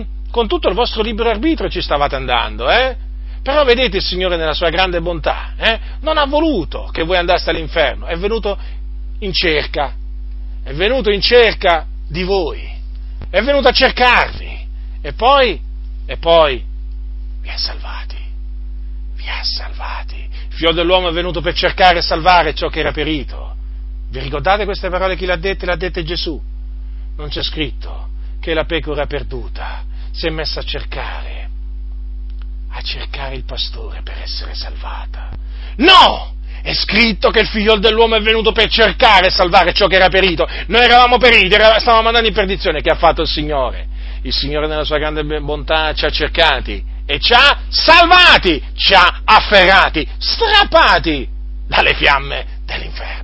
Grazie veramente siano rese sempre al Signore. E poi, a proposito, vi voglio ricordare po- quest'altra parola, dato che voi dite sempre che il Signore si è lasciato trovare perché lo avete cercato. Eh? Se non l'avesse cercato voi il Signore, eh, che il Signore si faceva trovare da voi. Eh, ci mancherebbe altro, il libero arbitro, se no dove andrebbe a finire? Ascoltate quello che dice il Signore Dio, l'Onnipotente, dice tramite Isaia, sono stato trovato da quelli che non mi cercavano, sono stato chiaramente conosciuto da quelli che non chiedevano di me. Avete capito dunque che cosa eravamo noi? Eravamo delle pecore che non cercavamo, pecore perdute che non cercavano il pastore, perché è stato il pastore che si è lasciato trovare da noi. Da chi? Da chi si è lasciato trovare? Qua dice da quelli che non mi cercavano. Ma come? E il libero arbitrio dove è andato a finire? Come? Noi non cercavamo il Signore? Fammi capire. Ma fammi capire! Sono stato trovato da quelli che non mi cercavano. Ma non è che qui Paolo ha sbagliato come dicono alcuni quando gli si leggono certe parole di Paolo, ma qui bisogna vedere cosa voleva dire Paolo. Già, bisogna vedere cosa, dice, cosa voleva dire Paolo. Sono stato trovato da quelli che non mi cercavano. Beh, è semplice. Io non cercavo il Signore e lui si è lasciato trovare. Poi qualcuno magari dirà, ma non è che magari in qualche manoscritto antico c'è scritto sono stato trovato da quelli che mi cercavano? No, non c'è nessun manoscritto antico dove c'è scritto sono stato trovato da quelli che mi cercavano. Il Signore ancora oggi dice sono stato trovato da quelli che non mi cercavano, sia Dio riconosciuto verace, ma ogni uomo bugiardo. Quindi questi pastori che vi insegnano che è dipeso dalla vostra ricerca la vostra salvezza, ricordatevi che stanno mentendo perché è il Signore che ha voluto farsi trovare da chi? Da noi che non lo cercavamo, perché è scritto non v'è alcuno che ricerchi Dio ti pareva di cercare Dio, perché senti, a un certo punto ti sei sentito attirato a Dio, ma non stavi cercando tu il Signore, era il Signore che stava cercando te e allora ti ha attirato con la sua potenza persuasiva a Cristo. Avete capito dunque? Pecore eravate perdute e siete state trovate. Ma, ma non perché avete cercato il Signore, perché il Signore si è lasciato trovare da voi, che non lo cercavate. Vi ho dato una brutta notizia? No, vi ho dato una bella notizia anche in questo caso, perché in questa maniera così tutta la gloria va al Signore. Pensate, ci sono alcuni fratelli tra di voi che dicono sono debitore a quel fratello, perché mi è venuto a cercare. Ah, se non fosse stato per lui il Signore non mi avrebbe salvato. Ma che state dicendo? Ma che state dicendo? Non sapete nemmeno quello che dite. Ravvedetevi, dovete tutto al Signore, dovete tutto al Signore al paese dei miei genitori, io per, voglio raccontare questo perché sono figlio dei miei genitori, è un paese in Sicilia, mm, mi sono fatto spesso raccontare come l'Evangelo è arrivato là, è arrivato tramite una sorella che ha avuto in cuore dall'America di partire un giorno, andare là a parlare di Gesù alle anime. Avete capito? Da chi è dipeso? Eh? Da chi è dipeso? La venuta di quella sorella là in, quella, in quel paese là, di, di, di, diciamo sulle, sulle, sulle, montagne, da chi è dipeso? Eh? Dalle pecore perdute che brancolavano in quel paese, tra cui c'erano mio papà e mia mamma? Eh? No, è dipeso da Dio, è Dio che gli ha messo in cuore di andare là. E Dio gli ha provveduto tutti i mezzi per fare tutto quel lungo viaggio, è andato là, ha cominciato a parlare di Gesù. E poi c'è stato un gruppo di credenti, ecco come anticamente ordinate vita eterna, credettero, o meglio, credettero perché erano stati ordinati in vita eterna, tra questi i miei genitori. Capite dunque? Capite il cosa ha fatto il sommo pastore? Eh? Eh, il sommo pastore poi si usa di chi vuole lui. Comprendete? E pecore perdute non cercavano il Dio quando parlo con i miei genitori. Ma noi che ne sapevamo fa? Mi dico, mi, mi, ma noi che ne sapevamo di questi evangelisti, di questo Vangelo, di questa salvezza, dello Spirito Santo, di battezzare in acqua per i... Ma noi che ne sapevamo di tutte queste cose? Ma noi eravamo cattolici, andavamo a messe, tutte queste cose, sapete, no? Allora brancolavano nel buio, diretti all'inferno. Però il Signore, vedete, è andato in cerca di ciò che era perito e li ha salvati, li ha voluti, perché li ha voluti salvare. Erano mica dipeso dalla volontà di quella sorella, sapete? È dipeso dalla volontà, dalla volontà di Dio. Già dovreste anche meditare, fratelli nel Signore, anche su come l'Evangelo vi è arrivato, eh?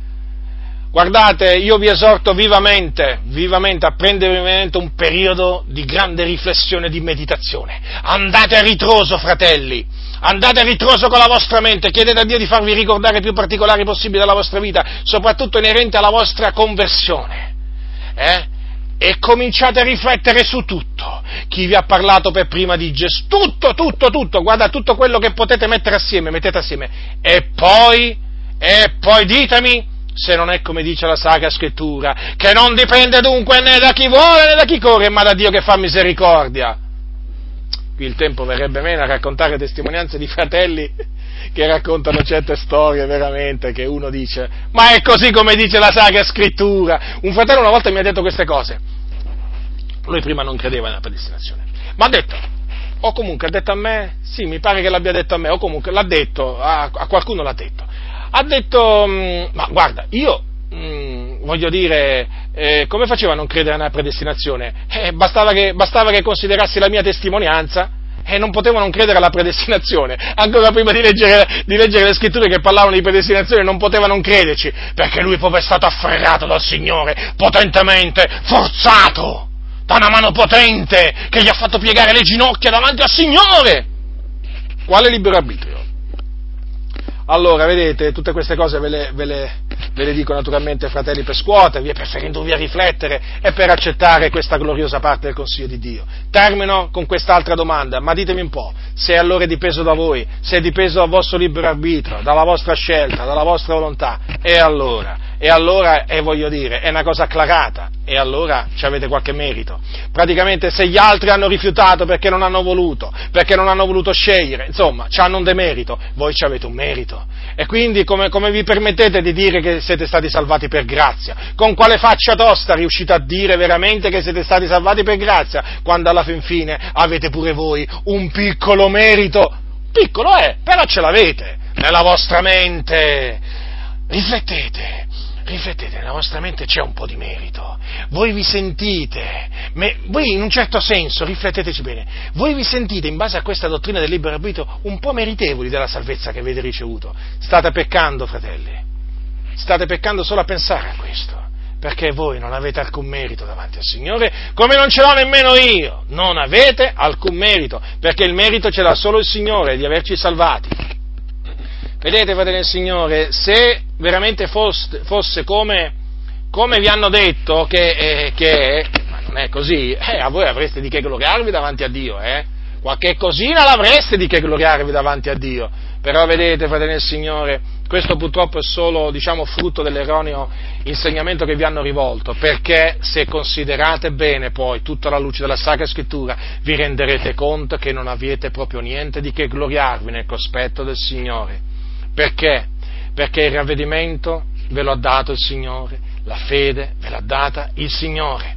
Lui vi ha messo in grado di credere, voi avete potuto credere quindi, per la grazia di Dio, per la sua volontà. Siete andati a Gesù perché il Padre vi ha attirati a Gesù, capito?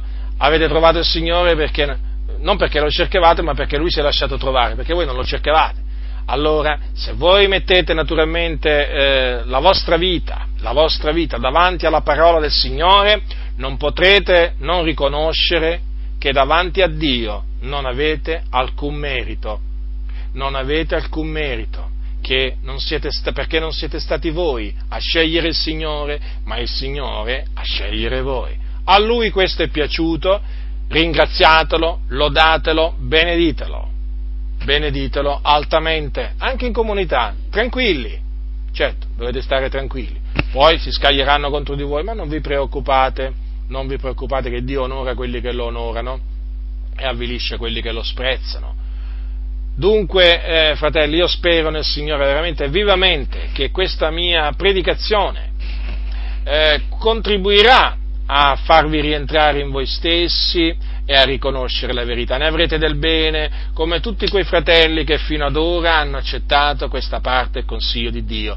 Vi sentirete, fratelli, mh, mm, più timorati di Dio, più riconoscenti verso il Signore e poi soprattutto vi sentirete più sicuri della vostra salvezza, perché una volta che tu scopri che non sei stato tu a scegliere il Signore, ma il Signore a scegliere te, una volta che comprenderai che non è stato per la tua volontà, ma per la volontà di Dio. Una volta che comprenderai e scoprirai che non sei diventato predestinato quando hai creduto, ma hai creduto perché sei stato predestinato, beh allora, alzando gli occhi al cielo, dirai, Signore, veramente, veramente sono nella fede perché a te è piaciuto donarmi la fede, sono veramente un tuo figliolo perché a te è piaciuto adottarmi come un tuo figliuolo. Ho la vita eterna perché tu mi hai ordinato vita eterna.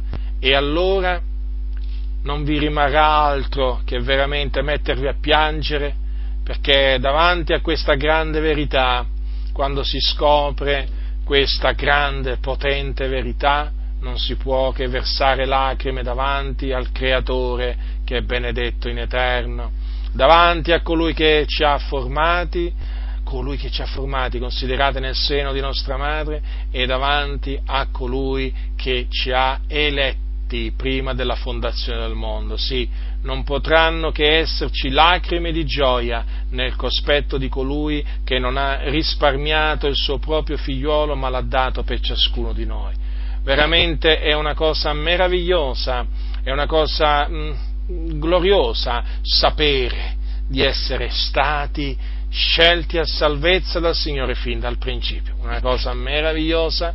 E io ne parlo come, come se l'avessi scoperto oggi, come se l'avessi, talvolta posso dare questa impressione di aver scoperto questa verità oggi, stamattina, stanotte, non è così, però ne parlo ne parlo in questa maniera, diciamo, perché sono pienamente convinto che quello che dice la Sacra Scrittura è verità e quindi quando quello che l'uomo dice non si conforma alla parola del Signore, lo rigetto.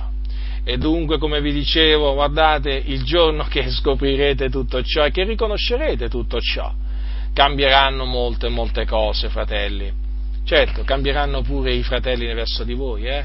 Questo assicurato, assicur- è assicurato pure questo, eh?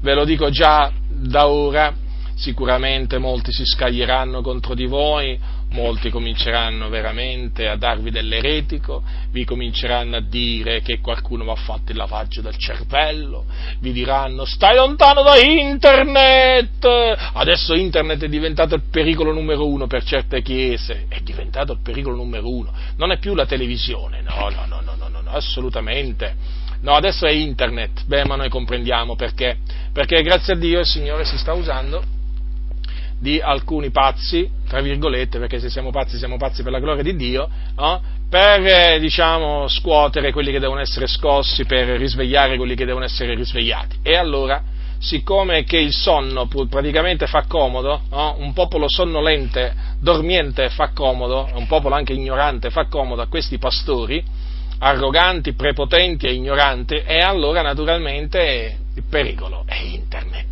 Quindi massima attenzione a internet, ai blog, ai siti dove ci confutano, perché quelli sono gli accusatori dei fratelli. Accusatori? Vabbè, chiamateli accusatori quelli che vi parlano dell'elezione, chiamateli pure accusatori, peggio per voi. Noi predichiamo la parola del Signore, se alcuni si sentono accusati il problema è loro, si sentono accusati dalla parola di Dio, perché la parola di Dio vivente e permanente mette in luce la loro arroganza, la loro tracotanza e la loro ignoranza, ecco perché ci chiamano accusatori dei fratelli, ma noi edifichiamo i fratelli, il Signore ci ha dato l'autorità per l'edificazione della Chiesa e non per la distruzione, altri sono impegnati a distruggere e accusare veramente i fratelli.